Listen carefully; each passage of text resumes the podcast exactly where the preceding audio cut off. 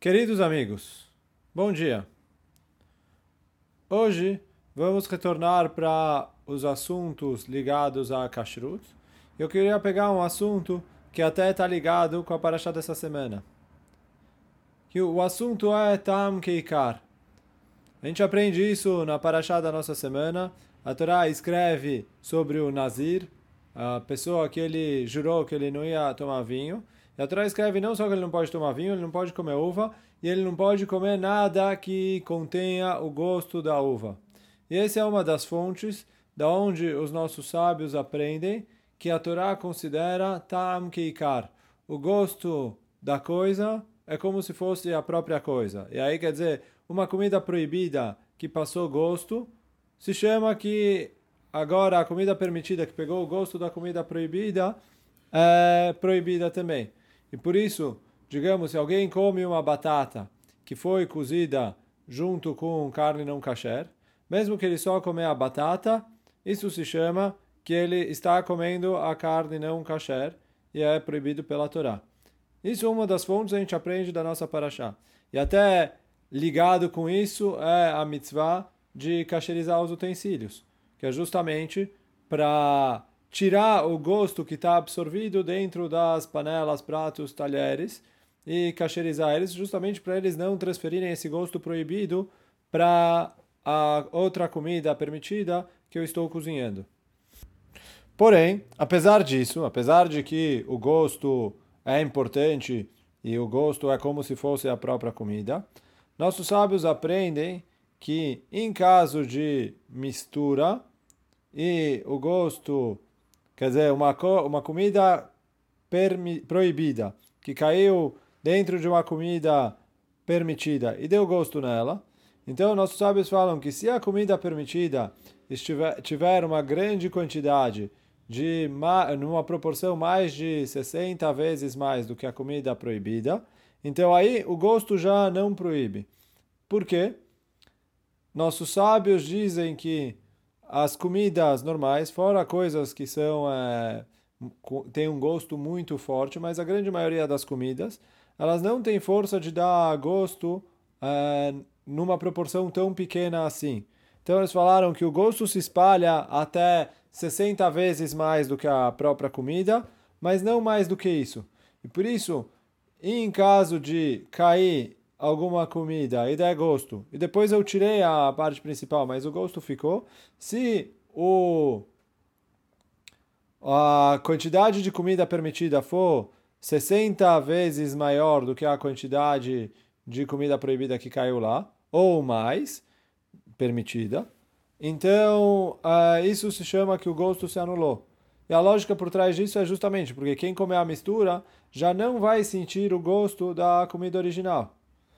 E aí isso se aplica às vezes mesmo em casos onde eu não consigo tirar a comida proibida porque ela não consegue ser reconhecida. Como, por exemplo, digamos, se caiu uma gota de leite numa panela de carne.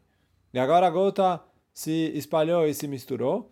Se eu tenho 60 vezes mais carne do que essa gota de leite, ou até um pouco mais que uma gota, mas tendo a panela 60 vezes mais carne, caldo, verduras e outras coisas, para o gosto do leite se separar e se misturar, então é permitido.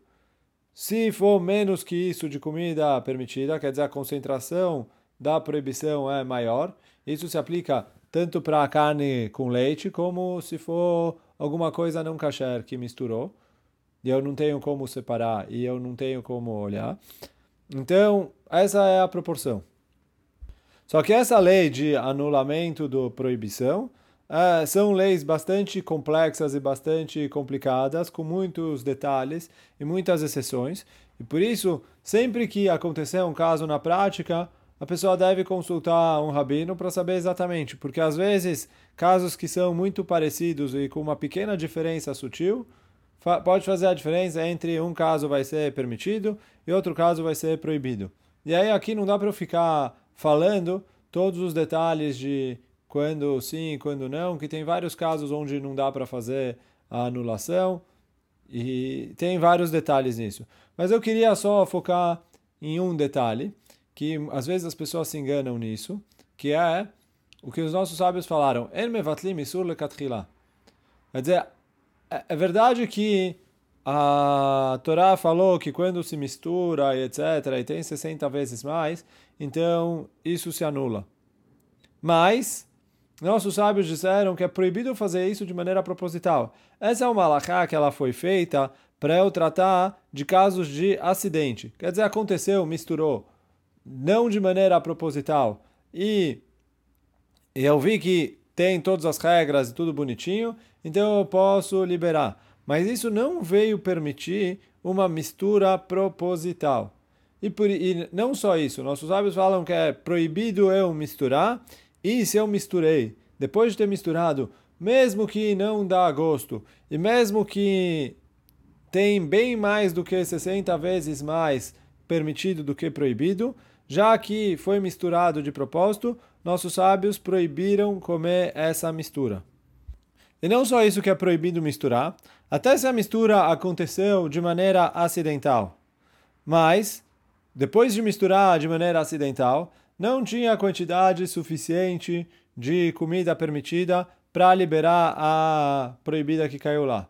E aí veio uma pessoa e de maneira proposital acrescentou comida permitida para agora a mistura sim ter 60 vezes mais a proibição que caiu lá. Quer dizer, digamos, Alguém, por acidente, colocou uma colher é, com leite numa sopa que não tinha a quantidade de 60 vezes essa colher. Tinha, digamos, 30 vezes mais.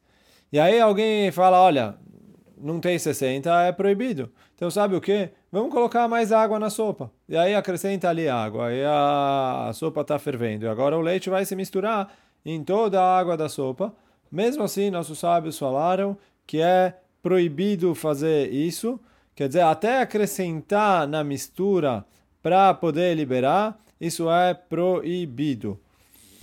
Porque acrescentando na mistura, você está causando a anulação de maneira proposital. E por isso é proibido, e não só que é proibido fazer, mas se foi feito, não adianta e é proibido comer essa comida. Agora, tem situações uh, quando é um Isur de Rabanan, dependendo do tipo de Isur, que nossos sábios falaram que, apesar de ser proibido misturar, se aconteceu a mistura, é permitido acrescentar, dependendo de certas condições, e ainda assim, é discussão, que os faradim em Isurim de Rabanan, aí é correto consultar um rabino para saber exatamente quando isso é permitido ou não, é permitido acrescentar para poder anular a proibição. Mas mesmo assim, para os Ashkenazim, isso só não é permitido. Só seria permitido se for um caso de grande prejuízo. Então, por isso o conselho é, em, caso de acidentes dessa maneira, sempre procurar uma autoridade rabínica para se orientar e saber o, o que fazer e como proceder que se Deus quiser ajude a que a, gente, a nossa comida seja sempre kasher e a gente só coloque coisas puras dentro das nossas bocas para sempre purificar as nossas almas e a gente estiver cada vez mais próximo de Deus. Shabbat Shalom para todos.